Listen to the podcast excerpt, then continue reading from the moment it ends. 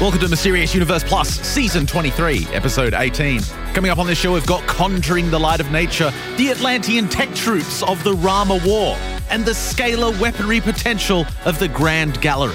I'm Benjamin Grundy. Joining me is Aaron Wright. You're going to have to bear with me a little bit on this episode because for lunch, Ben suggested to me that I get tapioca, something that I've never experienced before, and I I just found said- it to be terrifying. I just said get the bubbles. If you're going to get bubble tea, get the pearls in there. Wait, wait, yeah, this is the thing. We go to this restaurant and he's like, oh, just get the bubble tea. And I'm like, well, didn't you say that tapioca is bad for you? Like, oh, no, just have it. Just get it. If you Google bubble tea pearls indigestion problems, you get about 10,000 results. And one of the top ones is a story from 2019. Teen severe stomachache turns out to be undigested bubble tea pearls. What is it anyway? It, it was a woman from Zhejiang province. Actually, it was just a teenager. It was a 14 year old kid. She had pain so intense she couldn't eat, she couldn't defecate. They did x rays. They found that her intestines were lined with h- hundreds of undigested tapioca balls, aka bubble tea balls, which you ate a ton of today. I threw out most of mine because I had I had that article. I read an article ages ago about how they're bad for your stomach. So I had a few of them and then threw the rest out. and you're just sitting there going, these are good. Eating like a kilo of tapioca balls. And you knew, you knew, and just like keep going, you'll be fine. This story's from China, though. They're probably made of cement mix. Yeah, or true. Or probably, you know, like rubber balls or something. Look, actually, in all seriousness, we've got some really fascinating stuff coming up on this show. I'm going to expand a little bit on some of the topics we've been looking at recently, particularly about the usage of the Great Pyramid in Egypt, uh, a little bit of giants that kind of mixes in there, and then, of course, the weaponry of the ancients. I'm going to go into some of the work of uh, Joseph Farrell, who has uh, written a series of books that relate to the Death Star.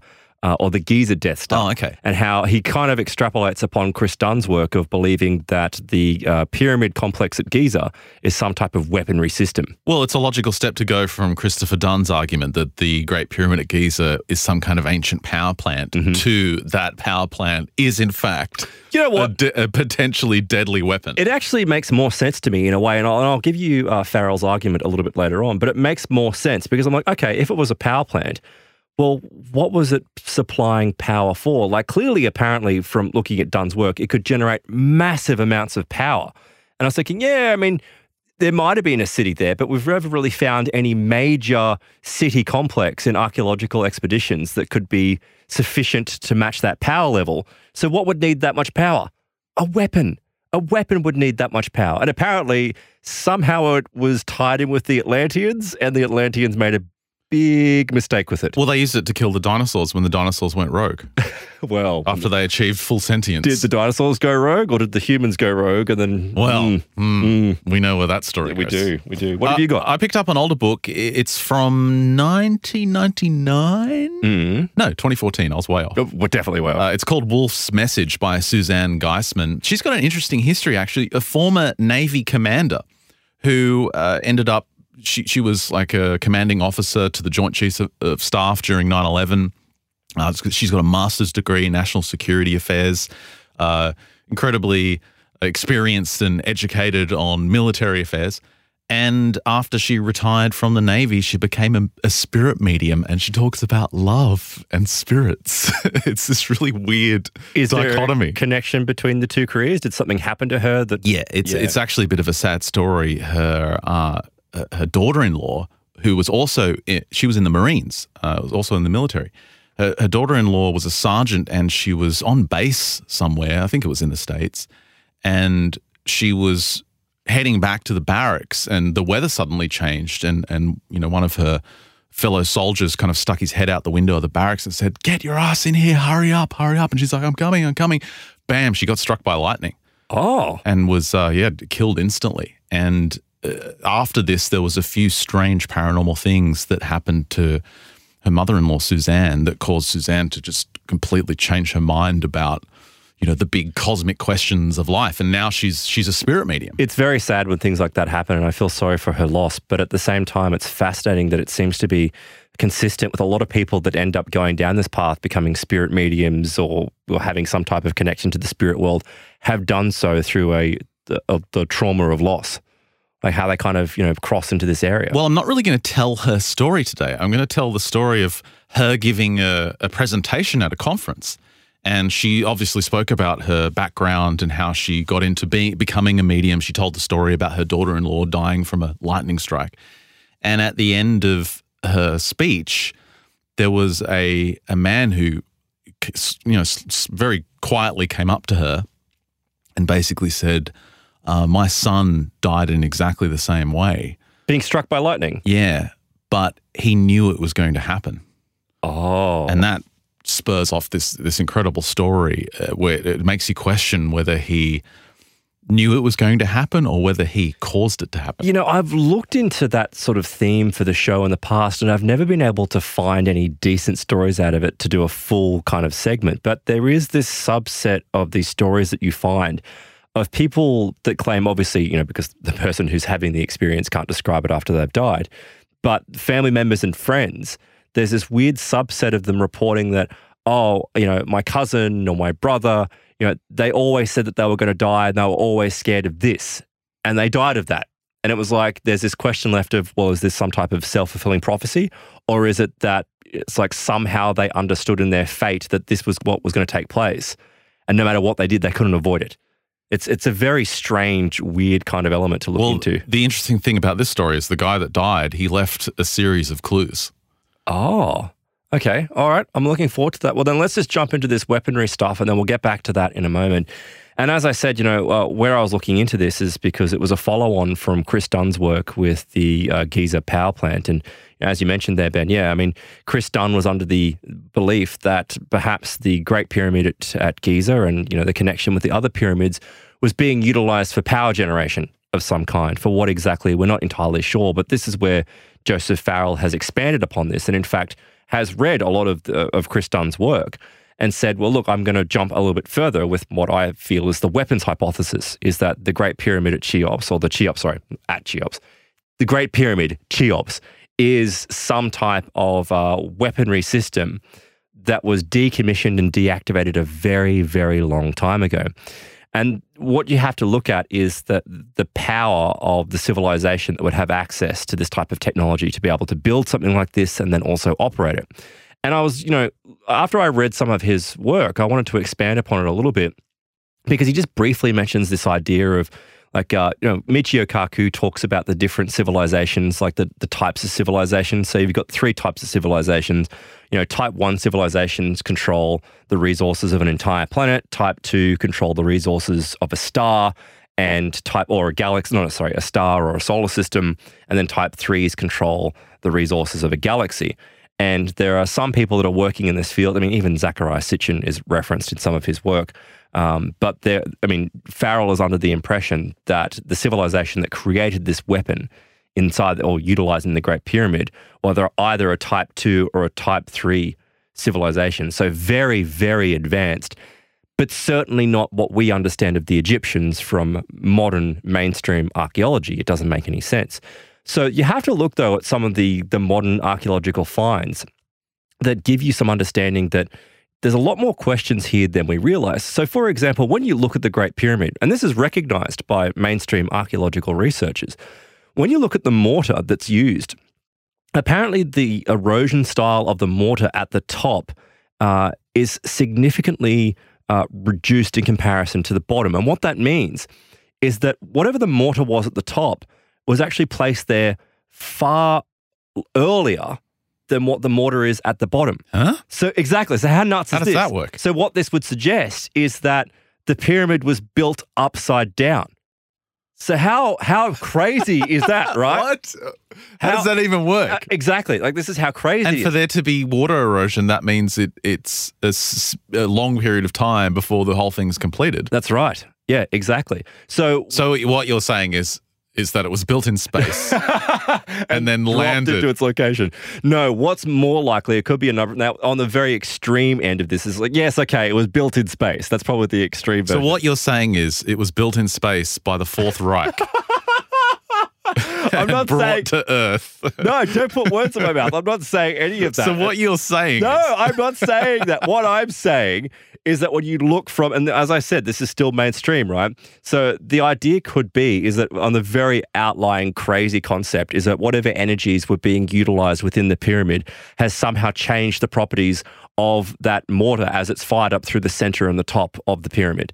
Uh, the other possibility is that it was like the the top of the pyramid and that central core of it had actually been built a very, very long time ago, and subsequent less advanced civilizations that have come along and inherited the previous civilization's knowledge have built out the pyramid. right. They've made it bigger. And in building it out, then that has obviously demonstrated why the mortar would have a difference in it. So that seems to be a more reasonable answer as opposed to it being built in space. But yet, it still leaves you with this question of, well, how did that happen? Like, why? And funnily enough, you know, especially what we've been talking about recently with, you know, the the, alleged ancient groups that were uh, highly technolog- technologically advanced, heading through the Pacific. Uh, some of the stories of the American Indians that describe, you know, we're talking about the mounds that were built, and they even say, we didn't build some of them. Some of these things you're describing, we didn't build them. The Egyptians also claimed that they were a legacy species. They were a legacy civilization that came from a far more advanced civilization that had existed there before. And of course, as time passed on, it became more of a myth. But earlier on, if you look into it, they readily believed that they were a legacy civilization from a more advanced civilization that had, had existed there before them.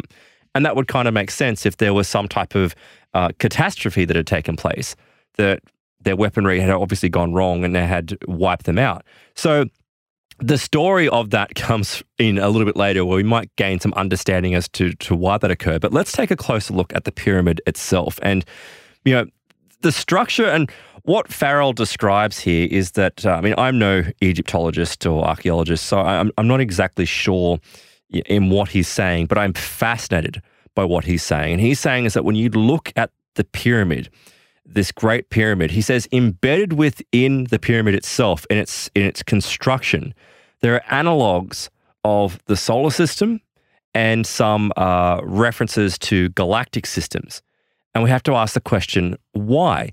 And Farrell says is that whoever built the Grand Pyramid or the Great Pyramid, these builders essentially created a gigantic coupled harmonic oscillator.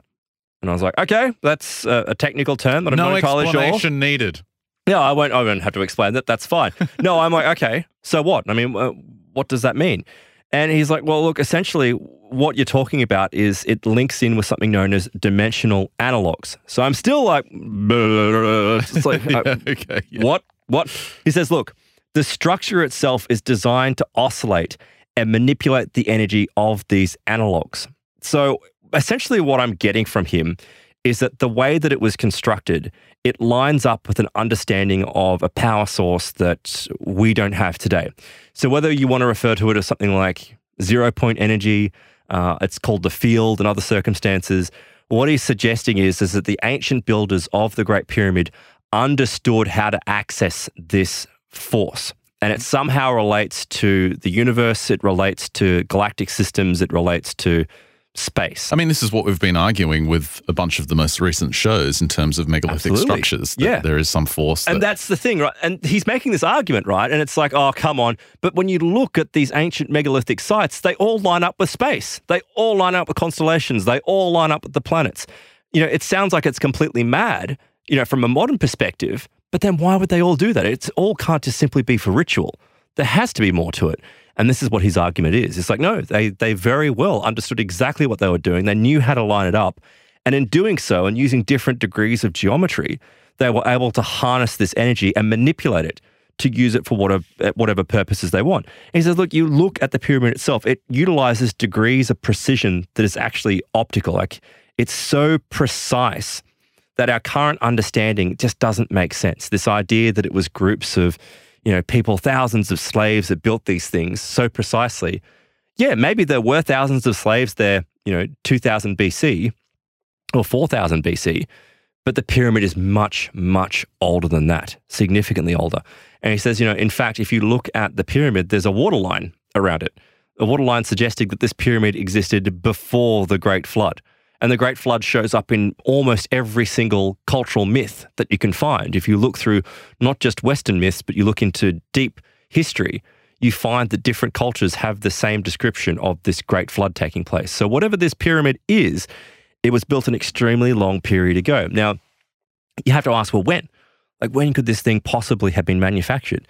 Some people in this field, and you know, again, this is a very far out field, but some people in this field have put it back as far as uh, 12,000 to 14,000 BC, which oddly enough aligns with things like the Younger Dryas period, uh, aligns with other great destructive calamities that took place on Earth at the time. So it would kind of make sense that this thing was built around the time that all these disasters were taking place. If you look at some of the other stories that pop up, were these disasters actually being man made or were they generated through some type of war that was taking place? And this pyramid was constructed at the time as a defensive or offensive weaponry system. So I'm like, okay, I'm in. You've, you've got me. I'm, I'm in. I'm really intrigued to find out more about this. So he says, look, you know, if you look at the plateau that the Egyptians, you know, have adopted, they've adopted it from, as I said before, this legacy race that was there before, or this more advanced race that was there before. He says the casing stones that are uh, around the top, he says, you know, these casing stones used to have hieroglyphics embedded into them. And he says these hieroglyphics somehow line up with the technology that was being used. And this is this zero point thing once again. How? We don't know. How This- do we even know what they were? we don't know. This is a problem. Apparently, if the only place we get this from is from works of people like the uh, the Greek historian Herodotus. So we don't. This is the problem, right?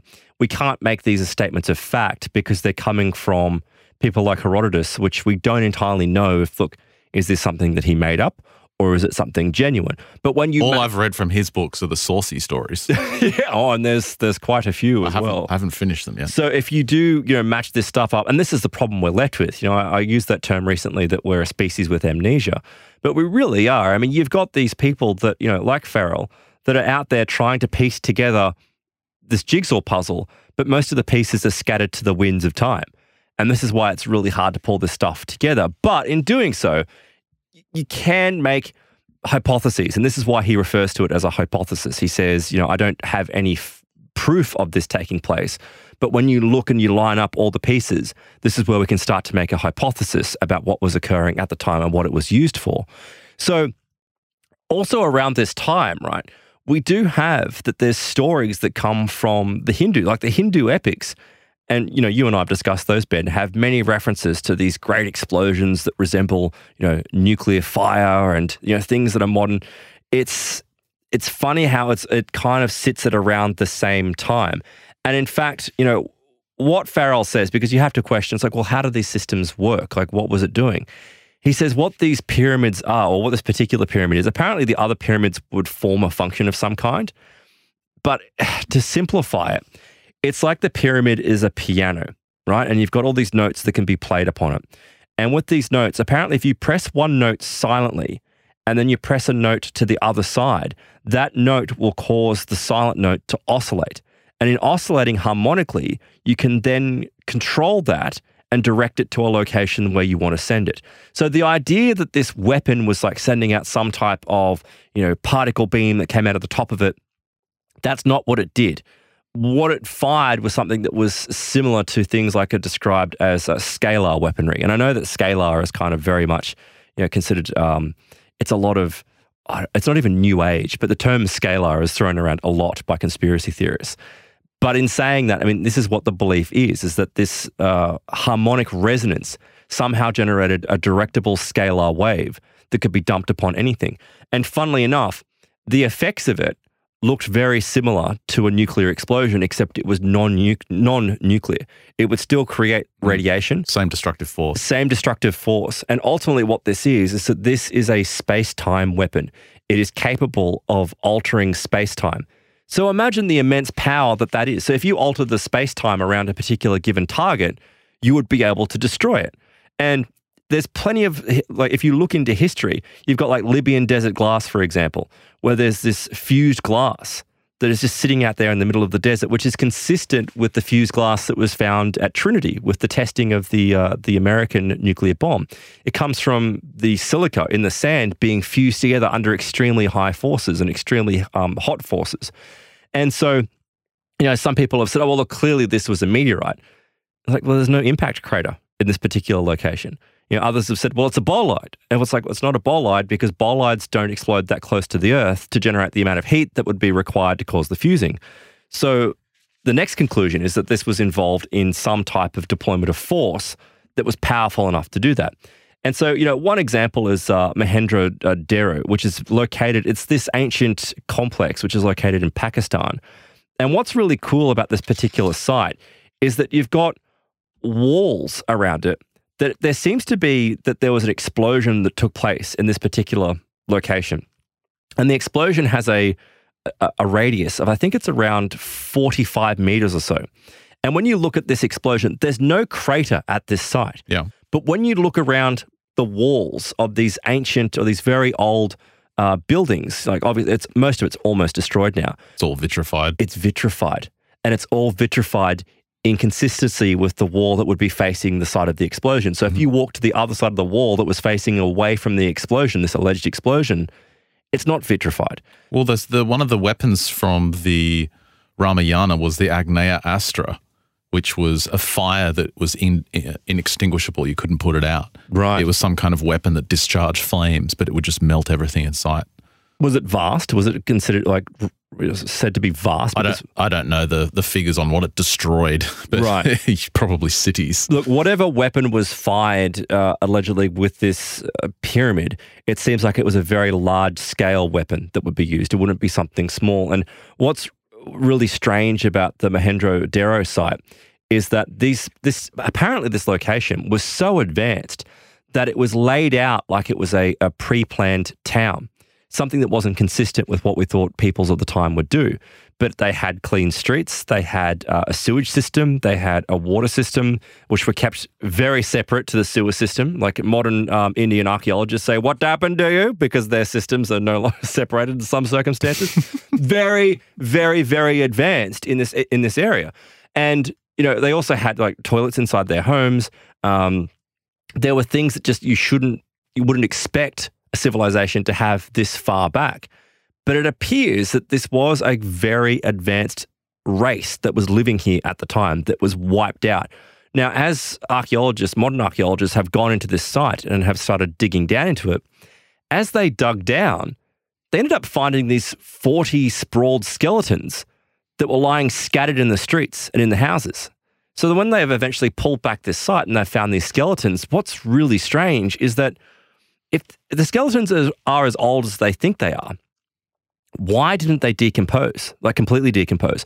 They're not fossilized. And they're obviously not buried. It's not a burial ground. They're not buried. They're just scattered. They are scattered. It was almost like they were just going about their work. They were going about the day, and something rapidly, much like Hiroshima, suddenly happened. So they're probably buried and there wasn't enough people or no impetus to dig them out and bury them properly. Well, the, So it means that the rest of the population was probably gone as well. well, the population apparently was about forty thousand people. So you got forty thousand people believed to be in this site around the time. You've got forty skeletons. We don't know exactly what happened. Uh, some of the uh, conclusions have been that someone knew that there was some type of weapon incoming, so they evacuated, leaving people behind. But what's really strange about these particular skeletons is that you know some people have said, "Oh, well, it was some type of uh, it was some type of, violent massacre," and you know uh, the people of the time they knew that there was an incoming, uh, it's like the Indus civilization was going to attack them. No, it was sorry, it was Indo-Aryans that were going to attack them. And so they, you know, got weapons together and they prepared to fight in the city in its final hours. But the thing about this is that these bodies don't have any weapons on them or near them. They don't appear to have any armor. Uh, they were clearly just going about their day. They weren't getting prepared to to fight any you know forthcoming invader. And on top of that, their skeletons display no violent injuries that would be consistent with being struck with a weapon. Well, another one of the Ramayana weapons is the Pramahana Astra, Right. which causes the enemy army to collapse in a trance Oh, and then just lie there. okay.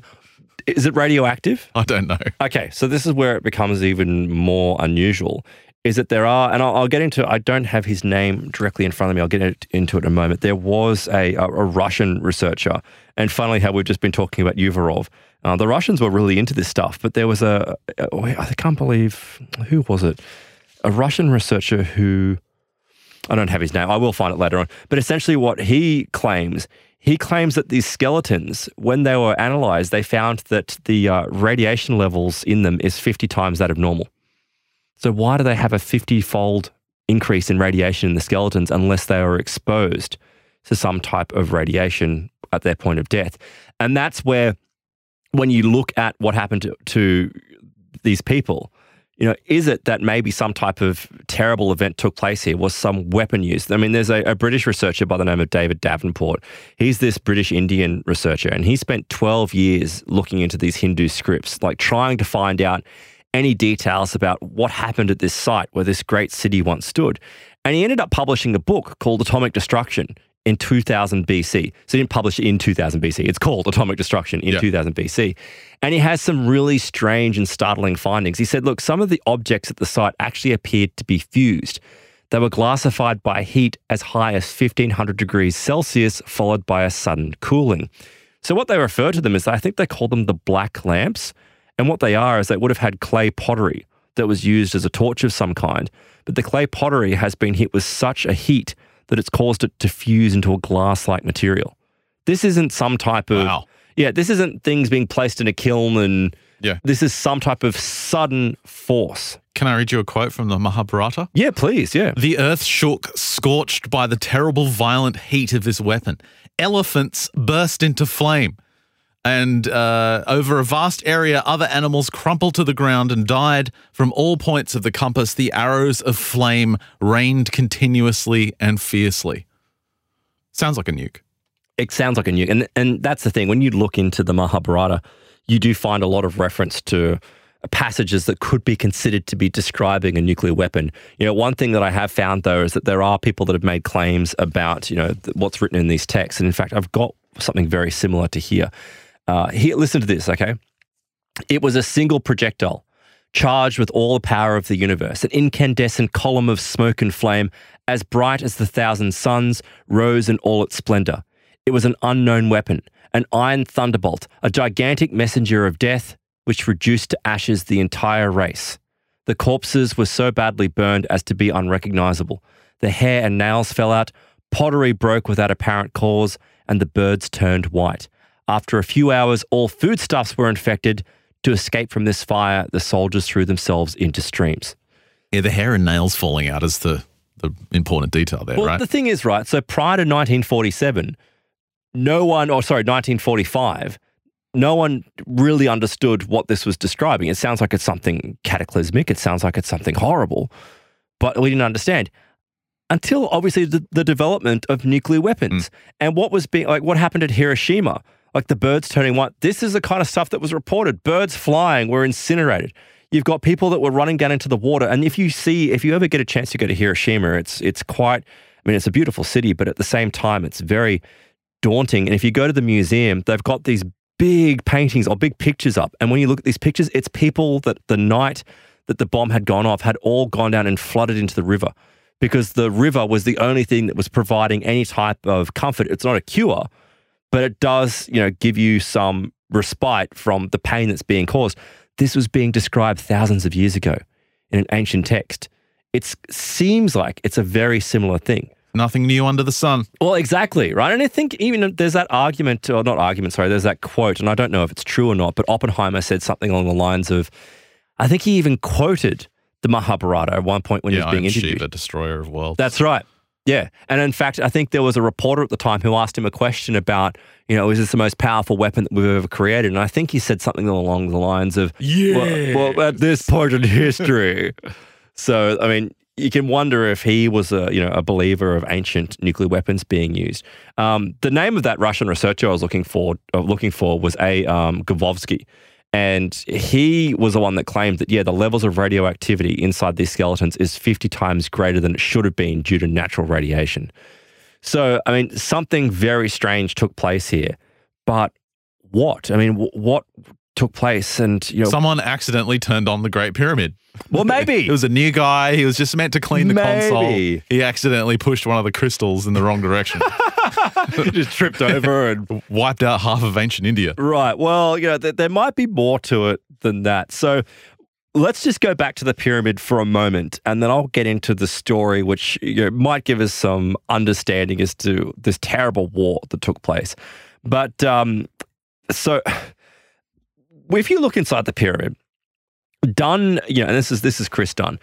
He describes, you know, some of these strange elements of the granites, and I don't know whether or not he was using it as a metaphor or if he actually meant it. And you know how Ben, only last week or only recently, you were describing how there was seemed to be, you know, circuitry of some kind inside the the rocks of great, you know, monoliths and and megaliths. That, That was your conclusion. I was just saying that there was light filaments. Right, light filaments, right? Well, this is something that Chris Dunn kind of looked into and said the granites themselves seem to have, uh, cr- they're crystallized, and these crystallized may, or these crystals may have function in a way that would support piezo, the transport of piezoelectric or Right. piezoelectricity Right. in such a way that it was like a circuit board. And if you look at the top of the, the Giza Plateau, and if you were to draw it out, it almost in some ways has this geometric uh, circuit board kind of structure to it. Oh yeah, the So- old uh, Tellinger explanation. Right. The So- top-down view That's right. So- looks like yeah, so- looks like some kind of circuit board. yeah, you can see, you know, how you know maybe this is how it functioned from our you know limited understanding of you know our modern electronics. But there's also all these missing elements that Dunn noticed on the interior of the the pyramid. And you know, one of the biggest things is first of all, there's these holes in the entrance that were clearly used for something, but what he's not entirely sure. But it's when you actually get into the grand gallery where things become more unusual. He says that there are these 27 slots that are throughout the, the grand gallery. He says in this grand gallery, and this is what Farrell starts going into, there's some, you know, argument that in these 27 slots, they actually were uh, holding some spheres. And now it's almost like Dunn talking about this piezoelectric effect. There was like, the only way it could be described, it looked like a sphere with a hole in the top of it. I don't know where he gets this information. I don't know how they come to this conclusion because I don't know if they've ever found one of these artifacts. But these spheres were made of crystal.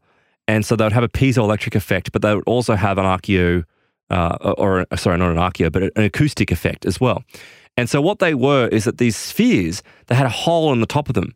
And much like when you blow over a flute to create a tone, something would have taken place to cause some mechanical function to convert into an electrical function inside these spheres. There were 27 of them that were placed along the top. Now, when they were in action, what it would do in this uh, parabolic fashion with the structure and the, the geometry of the pyramid is that apparently you could get them to run. And he says it would create uh, this Helmholtz, what do you refer to, or Helmholtz, something, sorry, resonance that could be amplified and manipulated to form a weapon of some kind. What exactly, I don't know. And I didn't get that far into it. If you're listening along and you think this is completely insane, I want you to take a look at because a picture is worth a thousand words. I'm going to send you this picture, Aaron, Yep. on this comment of ancient sites looking like circuit boards. This is one of the best examples I can find. That's um, it's probably from Ancient Aliens, but it's it's Teotihuacan in Mexico, uh, side by side with a, a modern day circuit board. Right. So you've got like a, a CPU with the the memory and then the uh, like the connection between it. Yeah, it's it's strange how you can find these similarities. I don't buy Look, it, I don't buy it either. but it, But- it does look, Look, convincing. I need to mention it because let's not it get in the way of a good story, which is coming up in a moment. Um, but you know, like apparently, you know, Farrell kind of refers to this as being some type of piezo uh, generator that could generate the energy required for the weaponry. So I'm like, okay, you know, like it's it's fascinating. I don't know if that's exactly what's taking place. And again, don't even you know shoot Farrell down because he's saying like, this is a hypothesis as well. But I like the idea that the ancient Egyptians just moved into a giant circuit board, like they moved into the the uh, circuitry of an ancient weapon. They're like, oh, look at this crazy city that's left left here, but it's not a city at all. Yeah, this will They, they're living on a motherboard, and then they just started building other temples on the motherboard. Well, it's because something catastrophic took place, and it was most likely a war. And you know, it seems like it's funny because remember how I was talking about the the war of Mars and how you know, uh, Yuvarov was told on, on the last episode by this extraterrestrial, this interdimensional being that, well, humanity is just a warring race. Like human beings are warring. And if you guys uh, survive the next 50 years, you're going to come back and destroy us again. So it seems like it's also cyclic. It's the same thing that happens over and over and over. Some terrible catastrophe took place. So when the Egyptians inherited this land and started living there, they just moved into the circuit board because, like we are now, we don't know it's a circuit board. They just simply moved into it.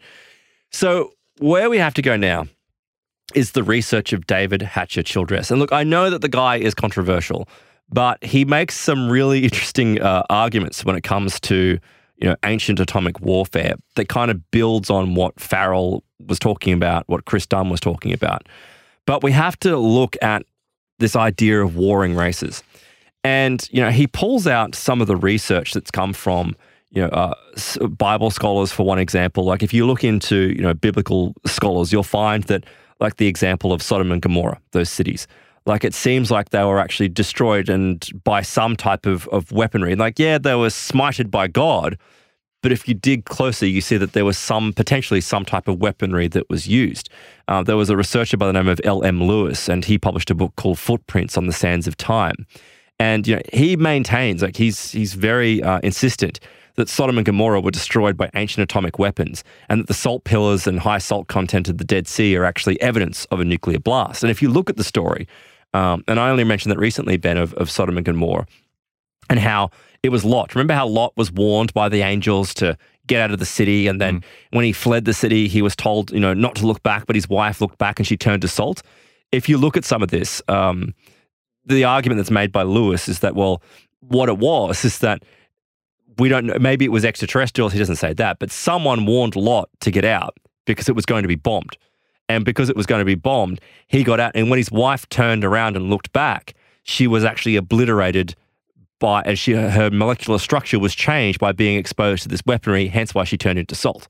It wasn't God doing it. It was the result of whatever these weapons mm. are, which are akin to nuclear weapons. I'm just reading through some different interpretations of the Mahabharata while you're you're doing your show or yep. your segment, and uh, there's one guy who claims that if you go through the text, it's clear that there were certain mantras that were used that would unleash these massive rays of destruction into the Earth's atmosphere, and then they'd be directed. Oh, uh, so the the idea is that it was it was some kind of voice recognition or some kind of uh, crypto code word. Hey Siri, smite them. Well, as literally as launch codes.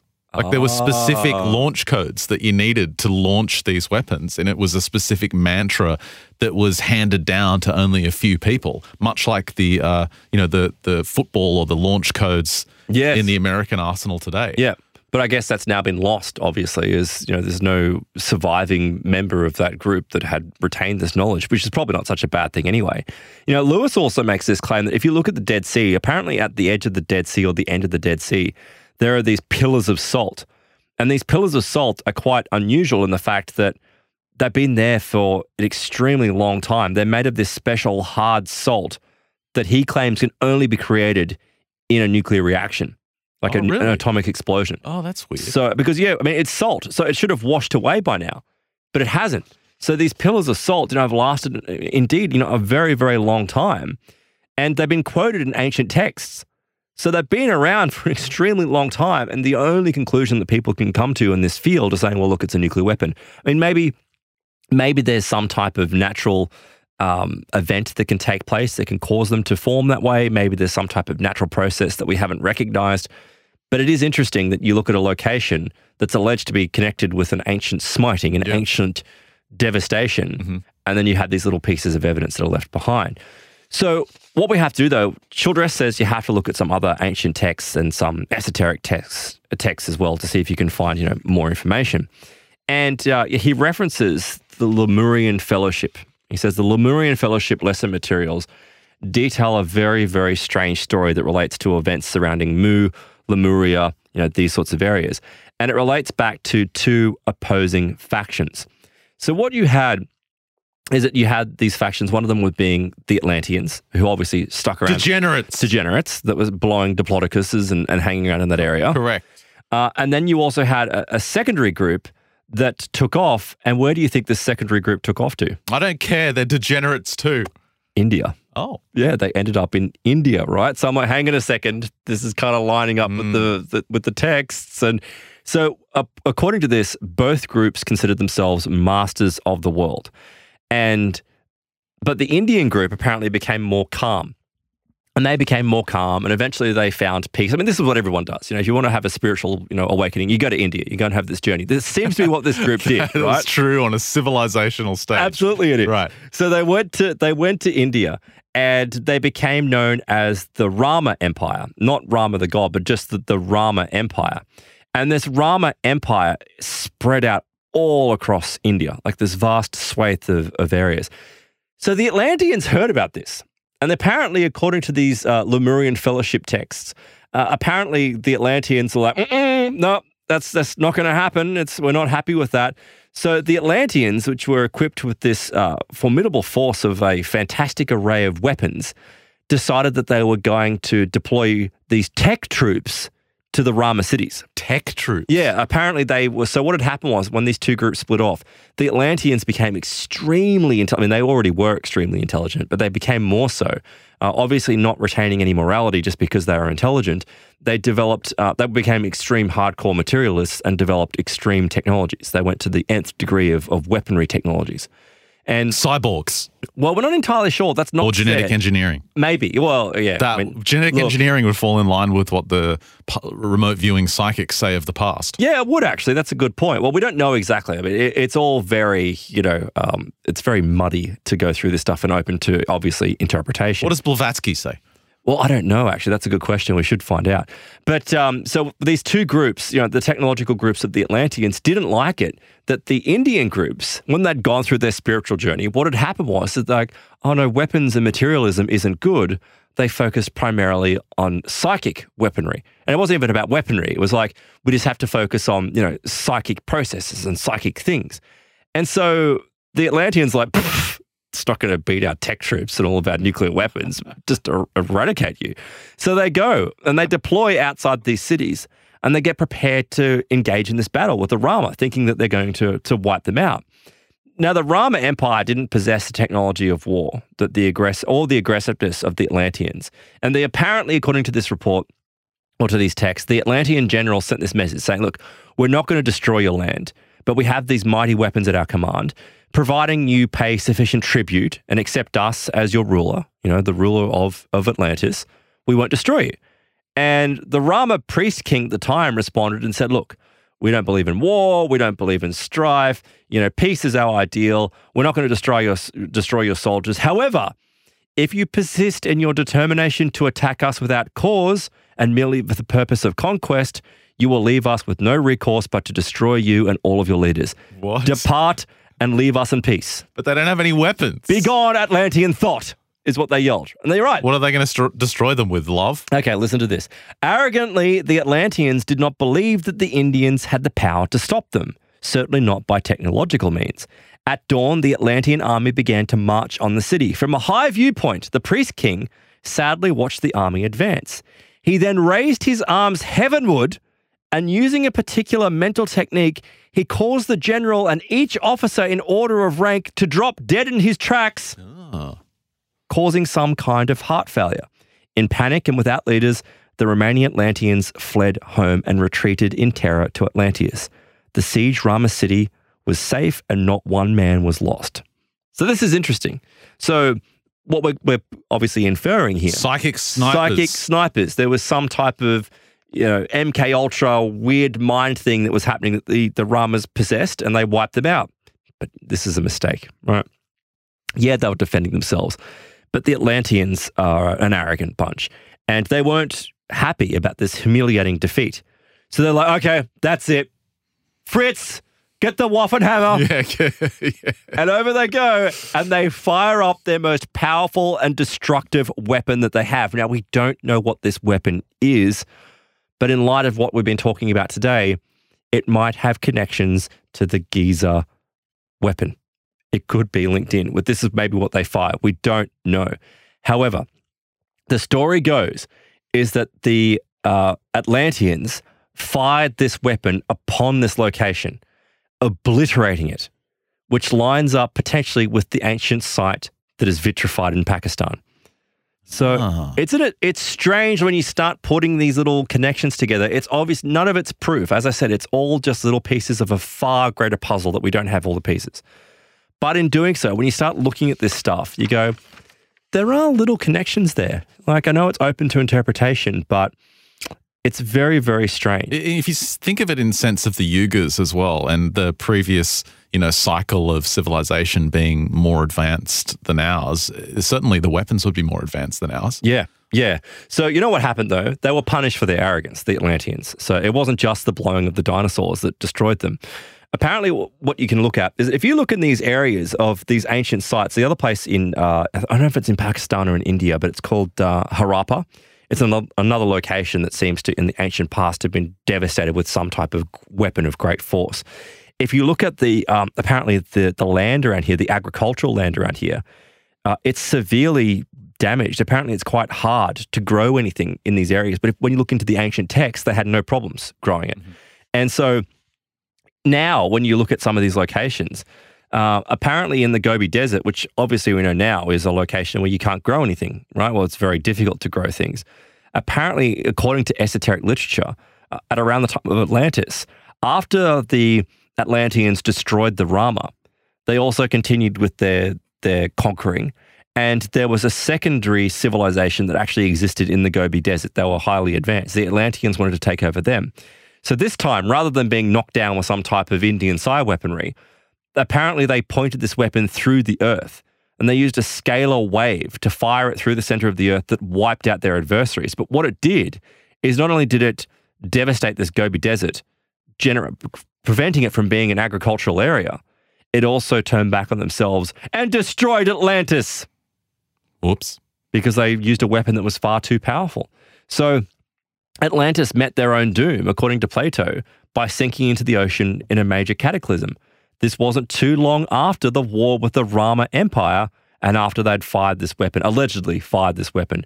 So, look, take from it what you will. It's a very, very unusual story. And yet again, though, I mean, whether or not it's true or the interpretation is way out, it gives us some indication that history is not what we think it is.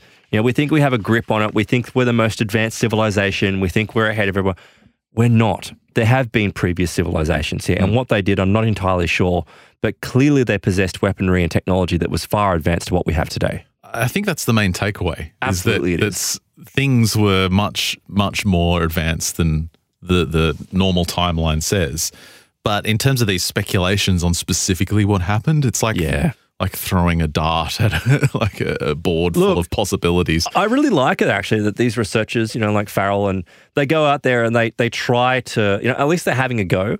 And even though the stuff does sound to be quite extreme, I mean, they do find these little, you know, pieces of supporting information that kind of make you really think about it and go, look, maybe there could be more to this. But please don't accept that as being the truth of ancient mm. history. But at the same time, you know, be open to the possibilities that, you know, maybe there's a lot out there that we just simply don't understand. It's just like bubble tea pearls. You just take Oh, one or two. Why did you have to mention those? My you can't stomach hurts. you can't so much. accept the whole lot.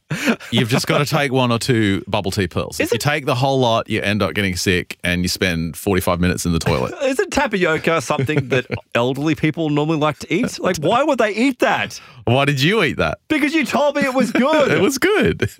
just don't eat that much. Ah. Let's talk about Wolf's message from Suzanne Giesemann. Uh, I, I told you a little bit of the setup for this story. Again, former U.S. Navy commander, uh, very logical, um, you know, not really prone to thinking about supernatural things. And uh, she had that tragedy in her life of her stepdaughter being struck by lightning, and it just opened up her possibilities to to what's out there because she had a a visit after I think it was actually a few days before her daughter-in-law was actually killed. Uh, she had this dream where her daughter-in-law a- appeared to her at this party and basically took her aside in this this party in a dream and said, "Everything's fine. Uh, the kids are going to be fine. I'm okay. You have nothing to worry about. Everything turns out the way it should should in the end." And then two days later, she was killed, and she thought back to that dream and and thought it was it was more than a dream. It was some kind of prophetic yeah, it's a precursor event. vision, but also a real communication from the spirit of her her stepdaughter. And and because the you know, time flows differently in other dimensions. It, it was a real kind of communication from this her soul that knew that she was going to pass away. So the story really centers around uh, this this couple, though. It's Mike and Beth, this American couple whose life was changed in a huge way, also from the death of their son. Uh, he's got the nickname Wolf, which is where the title of the book comes from, Wolf's Message. Mm-hmm. But they were on this search for answers as well, which led them to this conference. It, it was run by the Edgar Cayce Association for Research and Enlightenment, the ARE Association, and it was in Virginia Beach. And at this conference, there was uh, Dr. Eben Alexander, oh. the, the, author of Proof of Heaven. His book had just come out, and he was going to be speaking at this conference. He's the guy that, when he had his past life, oh, sorry, not past life, but he had his near death experience, wasn't he flying on the back of a butterfly? Yeah, he was the, the, the brain surgeon yeah. who incre- had this incredible, you know, near death experience and lived to tell the tale. Well, uh, Beth, the um, the the wife of Micah Beth, she read his book and was so impressed because she was uh, very much a rational thinker and didn't give in to woo. But she, when she read this neurosurgeon's book, Eben Alexander's book, she thought, hey, there might be something to this. So they went along to this conference. Now, at the same time, Suzanne, uh, the, the author of this book, was given an invite to speak at this conference. Uh, and she thought, since Eben Alexander is going, I should go. Like it'll give me credibility to talk alongside him. So she goes off to this this conference and she gives this presentation on uh, making contact with your higher consciousness. And uh, she told the story about how her daughter in law had been struck by lightning and killed. And sitting in the front row was Mike and Beth, whose son Wolf had been killed, also struck by lightning. And they just thought, this is some kind of strange synchronicity yeah, that we've definitely. been sent to this conference. We have to go and speak to this woman. So Mike, uh, he introduced himself and he said, look, my son was struck by lightning as well. And, and Suzanne's sort of said, well, well, how can I help you? And he said, my son knew he was going to die. How is that possible? You've got to help us understand. And her response at the time was simply that the soul knows. You know, maybe he consciously didn't know, but the soul knows. And he says, he actually comes back at her and says, but but it wasn't a dream.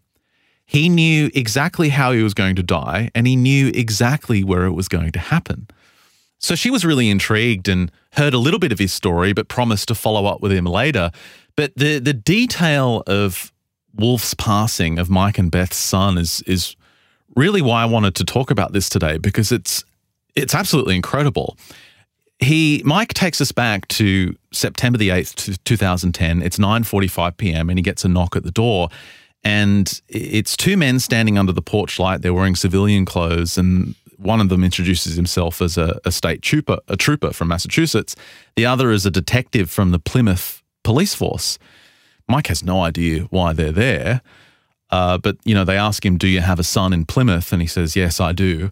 Oh no! He invites them inside, and, and basically they sit him down and say, "Look, we're really sorry to tell you this, sir, but we, we found the body of your son." And obviously, you know, he breaks down. Uh, yeah. his wife Beth breaks down, and and and she manages to ask through the tears, like, "What what happened to him?" And they simply explain that that they think he may have been climbing a tree and fell and broke his neck. It, they said it appeared to have happened at half past five or in between half past five and six o'clock this evening. They said, We're very sorry. And, and as soon as we have more details, as soon as we know exactly what happened, we'll let you know. And obviously that night they couldn't sleep. They they were haunted by the idea of their son breaking his neck and just lying there in agony in his last moments. Mm. But it just didn't sound like him. Like he he wasn't really the kind of guy to go and climb a tree in the evening. Like it just it didn't really make sense. So as soon as the sun came up, they got in their car and they drove to Plymouth, where where he lived and where he had died. And they they didn't have a key to his apartment, but they they simply wanted to be near, you know, his where he was and and kind of get a sense of his presence. Yeah. To get some closure on what happened. That's understandable. So they started almost tracing his footsteps because they knew like what cafes he went to and where he hung out and they knew where, where to go to the park. And they ended up driving to the park and looked for where this might have happened. And they immediately spotted a pair of latex gloves, which must have been left behind by the investigators. And then they saw a second pair laying next to this gnarled tree. And once they came to this big old beech tree, they realized that, you know, it must have been there for hundreds of years as this incredibly old tree. And they found his hat there. His um his hat had been left behind and it had all these skulls on it. And his Mike said, you know, that's that's Wolf's hat. Like he knew straight away. And obviously, you know, they're completely distraught. Uh, now, Mike wanted to leave a, a, simple tribute at the spot for their son on, on this day. So they ended up going to a florist and they bought uh, two really large red roses and, and using the containers they were in, they kind of planted them at the foot of this um, this beech tree. And he said they kind of stood up tall because of the containers they were in. So they just left these two roses there, and that was their kind of goodbye. And they ended up wandering the streets of Plymouth for the rest of the afternoon, just visiting Wolf's favorite hangouts. They went to this this cafe that he always talked about, but no one there, none of his friends were really there. They ended up going to this gift shop he used to talk about. Now the storekeeper there said, "Oh yeah, I saw." Like she was blown away by his passing. Uh, but she said, "Yeah, I saw him yesterday, but, and he wanted to speak to me, but I was busy with a customer, so I couldn't talk to Wolf." And she said he he actually left me a gift, which was strange, uh, and sh- she showed it to them, and it was like a little um, heart shaped rock, Oh. and it was all What, it was, like, strange, carved? like this, like it was just naturally shaped that way, but he had given it to her as a gift, okay. and it was this interesting kind of maybe it was like a final parting thing to leave behind Hmm. but he was struck by lightning. How could that be the case? Obviously, it's just this crazy, random. this crazy accident. Now, as they're, you know, just um, again, they don't know that he's been struck by lightning at this point. They're still, you know, tortured by the idea that he broke his neck and died in agony. In the afternoon, though, they got a call from the Plymouth detective who said, "Look, we know what happened. Uh, he was killed instantly. He was struck by lightning."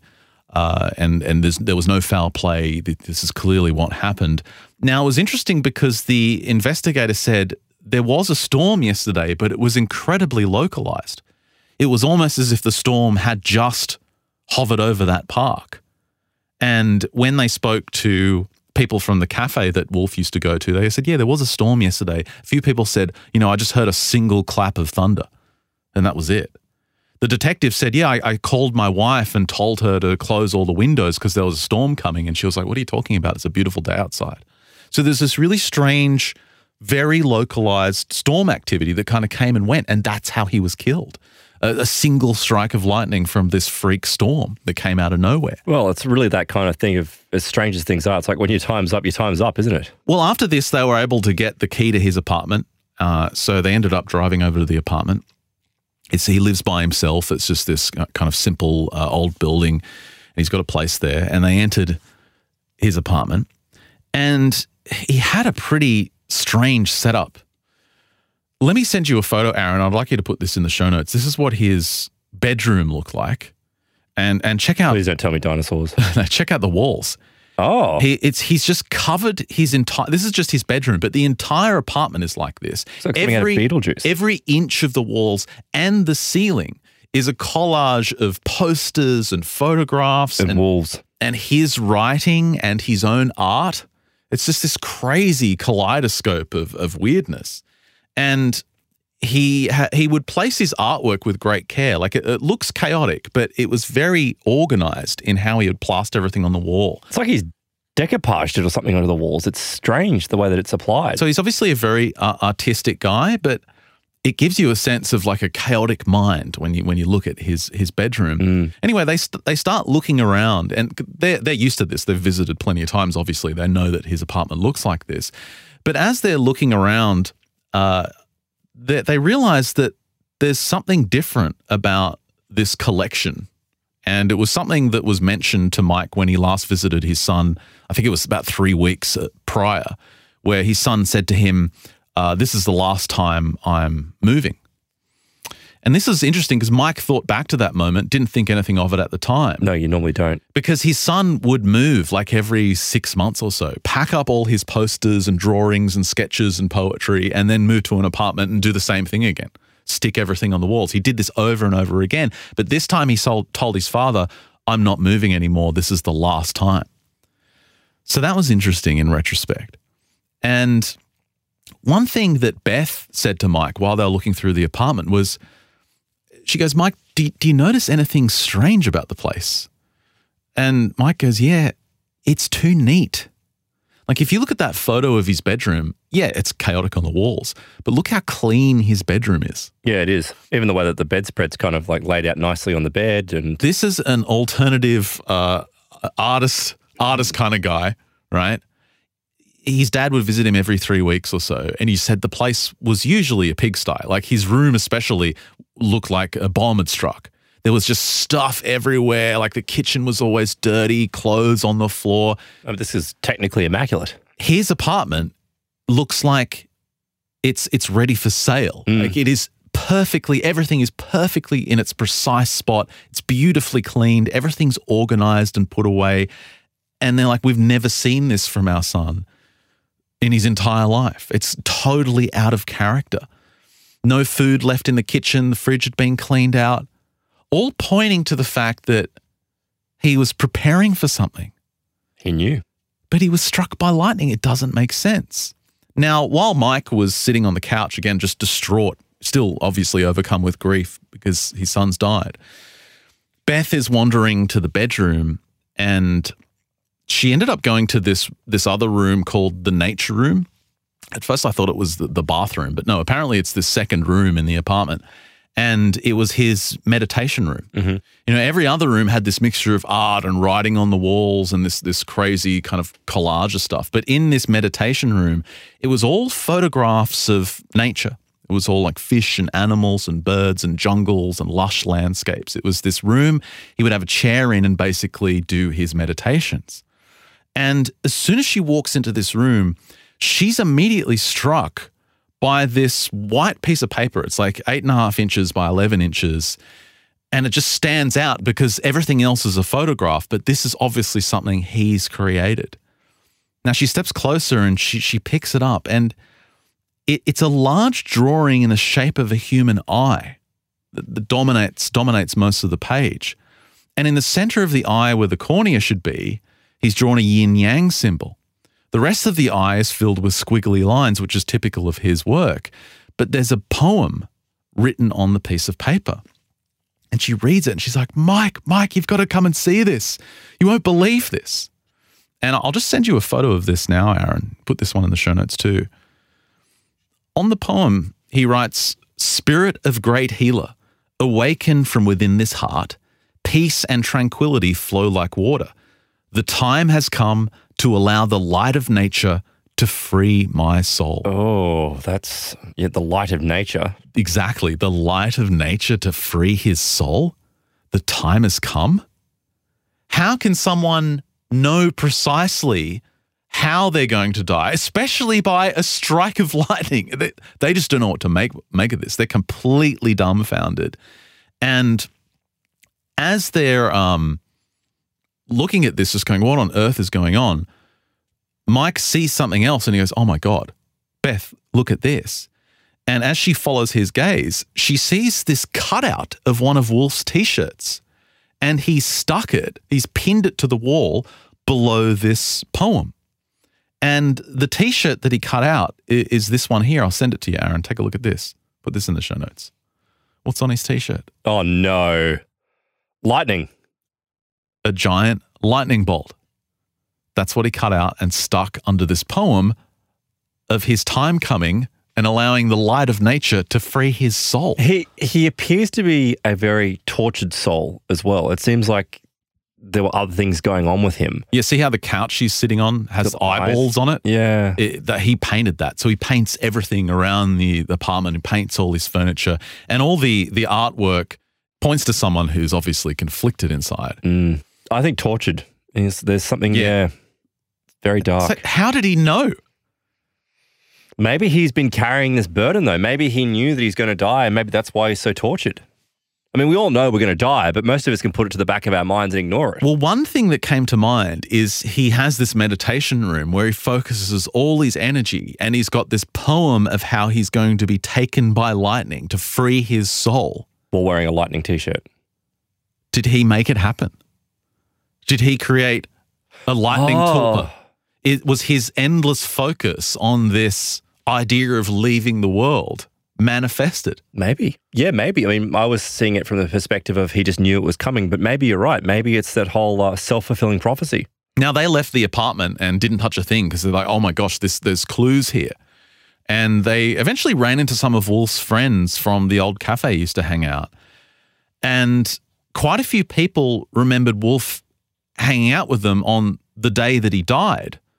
But they were just having a normal conversation and he suddenly shot up out of his chair and announced, I've got to go right now. Where? He didn't say. He just stood up and left the cafe, made that announcement, I have to go. Now, he he went kind of running off down the street and he actually ran into a, a, friend named Jim. Now, apparently Mike and Beth, they figure out that Jim was probably the last person to see Wolf alive. And Jim told them that he just assumed Wolf was going home. But, uh, but the beech tree where he was found wasn't along the route to, to Wolf's apartment. So it's like he had gone to the cemetery where this tree was on purpose. And again, there's a discussion of this storm being highly localized. Like it was just this weird freak storm as well. It didn't really affect the rest of the city. It just hit this one spot. Maybe it is something that he created. So Mike and Beth, they end up getting a professional photographer to photograph every one of the walls of the apartment to document all his poems and writings and they pack everything up very carefully and take it home because they're thinking there has to be some more clues here. But again, that poem, they keep coming back to this line in the poem The time has come to allow the light of nature to free my soul. And Mike wrote that, well, sorry, Susan wrote that so many other things in Wolf's final hours seemed to confirm that he had somehow known he was going to die. He had told his father he was finished moving his art around. He had cut the lightning bolt out of his favorite t shirt and tacked it to the wall. He had tidied up his apartment as if he knew he wasn't coming back. And he had told his friends moments before the storm, I have to go now. And she says, obviously, woven together, this creates a mystical tapestry that was beyond Mike and Beth's ability to comprehend. But after a, a few days of mourning and, and pondering this mystery, Beth was the first person to notice it. Something about that hand drawn eye next to that poem. There was something about it that caught her eye that they hadn't seen before. And she said, Mike, take a second look at this. You, you, you won't believe it. Now, Aaron, I'm going to send you a, a zoomed in image of the eye that he wrote next to the poem. Mm-hmm and take a look to the right of the yin yang symbol. What do you see? A tree. And what's in front of the tree? Two roses. Two roses. Sticking up out of the ground. They're the roses that Mike and Beth left for him the day after he died. That's surreal. It's Isn't surreal. incredible. He had seen but that, that would mean that not only did he create his own death, he also created the entire scenario around it. Yeah, I mean, that makes me think he did see it. He obviously saw it. And look, as well, it's in an eye, as you say. So it, exactly, it, he's looking at it. He obviously saw it. I, am more inclined to believe. I like you know to ponder that he created this somehow, but I'm more impli- I'm more inclined to believe in some kind of destiny that he foresaw. Mm. And you're right, having the eyeball there. Well, it's within the eye, so it's what the eye sees. Having the tree with the two roses, absolutely incredible. Now, that day at the conference, you know, Mike told most of the story. Suzanne was so intrigued, she promised to do a reading for them after the conference had wrapped up. Uh, but that afternoon, when when the the day had finished at the conference, Mike and Beth they had some free time, so they ended up going to the the steps that lead up to the his, the hospital that was built by Edgar Cayce in 1928. And when you get to the top of these steps, there's a, a huge labyrinth it's 40 feet in diameter. And it's not like raised walls or anything. It's just this pattern on the ground made in bricks, but it's like a labyrinth pattern. Yeah. And there was a woman kind of transfixed walking the labyrinth, which is what you're supposed to do. It's like a meditative exercise yeah. to walk the labyrinth. It's and fun too. Beth was going to continue walking, but Mike said, hang on a second. Beth, come and have a look at this. And he points to the symbol that's that's at the heart of the labyrinth. And she he says, Beth, do you recognize this? And I'll send you the photo here, Aaron. Here's another one for the show notes. They realized that this pattern, which you'll see on the right in the image, was almost identical to one of the pieces of art they'd pulled out of their son's apartment. It's very similar It's a yin yang symbol, with dolphins. and instead of the two dots, it's got dolphins on either side.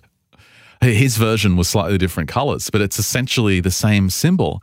And, you know, you could argue that a lot of people have probably painted this symbol. Yeah, But was it again something that he saw in the future? Mm. That his parents would make this discovery and then they would go to this conference and they would see this symbol in the ground and he left this painting for them as a It's a as a clue, Mm. as a message. But he did it well before he had passed away. They pointed out that he went through this dolphin stage where all he painted was dolphins and symbols, but that was his favorite painting. It was his his favorite so much so that he, he ended up sticking it on his wall. So just another, you know, incredible synchronicity to add to the list. Now, weeks later, when she finally gets around to it, uh, Suzanne does a reading for two, the two of them using her mediumship skills. And she does it over Skype. And she explains that her mediumship works in a way where it, she hears kind of voices and images, sees, you know, things f- flushing past her, th- her third eye, you could say. But it's mostly thoughts that are hard to separate from her own, right? So she's just picking out things that seem foreign and, and, and letting them know. And as soon as she kind of taps in, she feels Wolf's presence. Like she can feel the presence of this young man come through. She taps into it using her mediumship abilities. And she says aloud to him, you know, go ahead. Like, what do you want to say? And she's listening with as much concentration as she can. And she starts talking about, she has this feeling like she's swinging a bat. And she asks Mike if Wolf was interested in baseball. And he's like, no. And she she kind of waves the thought away. She says, you get a lot of no's, but you kind of wave it away. And eventually you get to what the, the person on the other side is trying to communicate. Yeah. And eventually she says, he's showing me writing, writing, writing. I feel introspective or drawing, writing and drawing, sketching, sketching, sketching. And Mike's like, yes. It's far out there, she said. He's sketching things that don't make sense to other people. Now, keep in mind, she's just gotten a gist of the story. She doesn't know the full extent of his apartment being covered in art and him sketching on his couch and having a separate room for drawings and all this sort of stuff. And Mike says, Yeah, spot on, exactly. Um, she says, I keep seeing pyramids, triangles, spirals, circles. He says it, it was like going home to draw these things. It was like going home.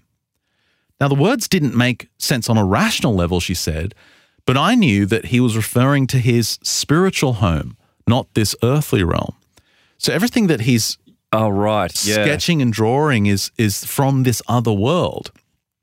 She says he's saying he tried to explain this to people and they just couldn't understand. They thought he had a fanciful imagination. She says I, there's a strong emotion coming through. I want to cry. She said he's saying I had to go, dad. I had to go and I had to go like that, referring to the lightning strike. But why lightning? Well, this is what Mike says. He's why? Why did it have to happen this way? She says Wolf explained through me he had fulfilled his mission here on Earth just as my stepdaughter had.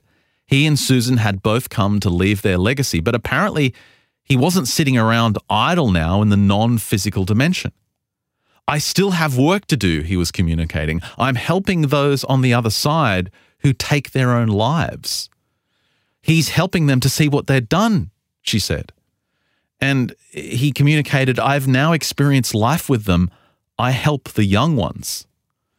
So he's saying that he's passed on to help other people that commit suicide.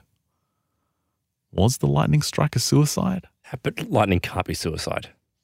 Can it? There's no proving this, she says, but he's saying to her, You'll understand it someday. He can help those who take their own lives. He helps them adjust and grow spiritually. Now, she says Mike and Beth say very little during this. They seem stunned by the intensity of the exchange and the information being revealed. She then sees a series of images that takes her to the desert, then to Arizona and the Grand Canyon. There's something about Wolf having a sacred experience there. And Mike informs uh, her that that he and Beth actually scattered his ashes in the Grand Canyon. So there's this weird connection. Um, and interestingly, he starts drawing a circle in the ground in her mind. And she's like, he's showing me one of those things you walk in. It looks like a maze on the ground. What's it? What's it called? And Mike's like, at the conference, we saw we saw a labyrinth, and she's like, labyrinth. That's it. She had no idea they had had that experience. So it's obvious to them that she is actually in touch with the soul of their dead son. There's too much verifying information coming through. There's no way she could have known that. Um, more comes through like his love of archery, uh, birth dates, weird anecdotes from childhood end up coming through and it's all lining up for them. Eventually, they're convinced this is their son speaking through the medium. Mm. She says, He's saying, I had to go, Dad. It's all signed up for now. Now go out and change the world. And apparently, he was saying they were meant to do something with his death. He was he ends up communicating that he he went out with the lightning. He says, The way I went wasn't by accident, it was for a purpose. He got struck by lightning in such a strange way and left all these markers for it because it was meant to make people sit up and pay attention. It was meant to make people say, hang on a second, how does this work? How can someone possibly see this coming?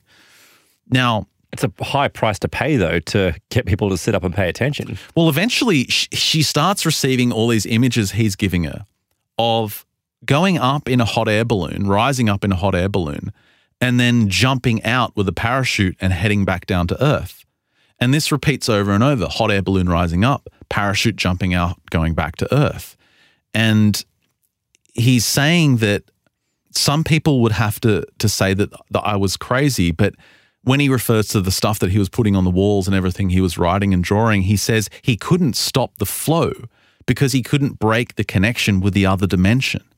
It was just constant channeling, he says. He was tethered there, he says, tethered to the other side. Do you understand what he's saying? And his parents are like, Yes. Oh my gosh. Uh, so he's almost saying that yeah, he's he's rising up and he's experiencing higher things in other dimensions, but then he has to suddenly plummet back down to our reality. But that sounds like an anchor. And he well, he can't balance the two. He's mm. completely out of whack.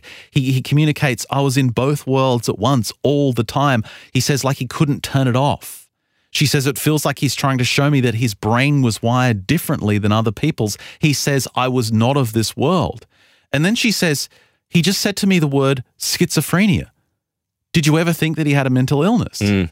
And they both say, yes, he was diagnosed with schizophrenia. Yeah, looking at that photo, I wasn't going to say it because I didn't want to give it away, but I was looking at that photo of, and you'll see it as well. Like it's consistent with someone that has that kind of uh, artistic outlook when they're suffering from schizophrenia. Like it's you see it in some patients. It's actually like a symptom that comes out. It's really fascinating. And that's why the hot air balloon analogy makes sense. Mm. He's constantly in touch with something else, but then he has to dive back down. And it's not like a smooth landing in the hot air balloon. He's thrown out of the hot air balloon back to earth, like back to our reality. No. But ultimately what he tells them is again, look how I passed. It's not an accident. This is to bring more empathy for those with mental illness. He says there's a baseline of behavior in your world that is considered normal, and that's understandable because you have to function. But you can see how I was in both worlds and unable to function on the normal baseline. He says, I've been coming to you every night, Dad. Get your paper and pencil ready. I will give you a taste of what it was like for me to hear the voices. Write it down, Dad. It's me. And his final words to his parents, uh, actually, the final thing he gives to Suzanne before this mediumship session ends is she says, Oh, he's, he's flashing up a hand sign, like this weird hand sign. And she kind of does it to, to Mike, and Mike just starts crying because apparently that was how they said goodbye to each other. Like when Mike would visit his son, instead of, you know, waving goodbye or having a hug, they would do this hand sign. And the hand sign is in American Sign Language, the sign for I love you. Right. And so this is the final, obviously, confirmation for him. And he just says, I'll be around to his dad. Now, the, the rest of the book is Suzanne continuing to make contact with him on the other side. and finding all these, you know, strange connections of where he's ultimately leading her. I didn't finish the book this afternoon, but you know, skipping ahead, eventually she uh, she's told by him to search out this uh, German researcher, and it turns out to be uh, von Daniken. so she's like going down this ancient aliens von Daniken route, and it leads somewhere else, and it starts to have that crazy wild goose chase spirit like Yeah, I just I was just thinking that. spirit possession angle to it where she's like traveling all over the uh, all over the United States trying to follow these leads that are given to her by the spirit of wolf. You got to wonder if like they got a little bit of validation at the start, which may have been him, but then he's gone off now that he's achieved what he wants, and now something else has stepped in. Yeah, I mean it's a really moving story, but Yeah. from our experience of researching this stuff on the show, I still have that large part of my mind that's like, Well- eh, it might have been him at the start, but is it him that continually comes through, or is something else going on? Can she discern the difference between a genuine individual and someone pretending to be that individual? Well, something just occurred to me, and it's that you know people suffering from schizophrenia, you know, and, and much of the research that you and I have done over the years, Ben, um, yeah, I mean, it's probably from a, a medical perspective, some type of chemical imbalance in the brain, but there are researchers that have treated it from the perspective of believing that they genuinely have something in their head that they're communicating with. Multiple entities potentially. Now, what's not to say? I mean, he's saying there, and I find this to be difficult to get my head around that he was killed so that he could bring attention to mental illness. But it's or, or bring more, you know, sympathy to mental illness. But it's like you probably could have done that while you were alive, mate. Exactly. Like, and so I'm thinking, did something actually get into him and Well, push him into that situation? Just look at the photo of his bedroom again. I mean, that is a tortured soul. Absolutely. That is that is Yeah. not a soul that is Not happy. helping anyone. He can't even help himself. Yeah. right? I mean, it's probably more likely that he foresaw his future and that twisted him to a degree. But he does mention there that he's hearing the voices. He says to his father, You're going to hear the voices like I hear the voices. People that hear the voices are tortured. Yes, they are. When, when yeah. people hear voices, it's always low level entities. Yeah. Always low level entities. You know, we've seen this time and time again when higher things uh, kind of Well, higher things communicate with things like synchronicity. Exactly. Because, like, remember what you said. Like the language is not the same. You can't. Like this is what this is what Swedenborg Yeah. detailed. This is what um, Steiner detailed. Is is the higher entities don't interfere in such a way that they're chattering in your head. Or it's what you said. If a high level entity is going to communicate with you, it will obliterate you because Yeah. of the power that's involved. It'll rattle your skull to pieces. yeah. So he's hearing the voices of something dark. Um, but uh, overall, the the book has this message of the proof of life after death. I mean, that from her background of being, you know, this kind of hard nosed, you know, Navy girl. That's where the direction it goes is look how much solid evidence we have for life after death. And it's funny if you read the reviews for the book, there's two types of reviews. There's people saying, This is incredible. Yeah. Oh my God, the evidence for life after death is undeniable. And me the guess. other reviews are like us, we're like, Yeah, we know. yeah. That's not a revelation. Yeah. So it's funny, like it, there is a good story in there. I just found the whole, the whole prophetic vision of, of his sketches and drawings. Make sure you check them out in the show notes Yeah, it's fascinating. It's, I mean, and especially the eye. I mean, that, with the tree With in the it tree and the two, and the roses. two roses. That is really cool. yeah. Oh, but even, incredible. even the shirt with lightning on it. I mean, yeah, because this is the kind of thing what we've been talking about in today's episode. You know, isolated, yeah, I mean, it could be a coincidence, but when you put all these things together, you start to get, you know, the pieces of the puzzle showing you the greater picture. You know, if I went to your house now, I'd probably see all these posters and drawings of a, a man dying from a massive, horrible gelatin Tap you a brick. tapioca mass in his lower intestine. Just like sketches of bubble tea everywhere through your apartment. and then you see that there's this eye, and inside the eye, there's you and I ordering bubble tea. There's me just Never again. There's me laughing at your funeral with a bubble tea. and I just pour out a couple of pearls in your memory. Never touching that stuff ever again. I'll link to the book in the show note. There's a real kind of crazy goose chase uh, if you want to go into it in, in greater detail. Suzanne Giesemann is the author. The book is The Wolf's Message. And again, definitely check out the, the images from there as well. That's a wrap for this Plus show. Thank you so much for listening. Uh, enjoy the rest of your week, and we'll catch up with you on Friday for your next MU. See you then.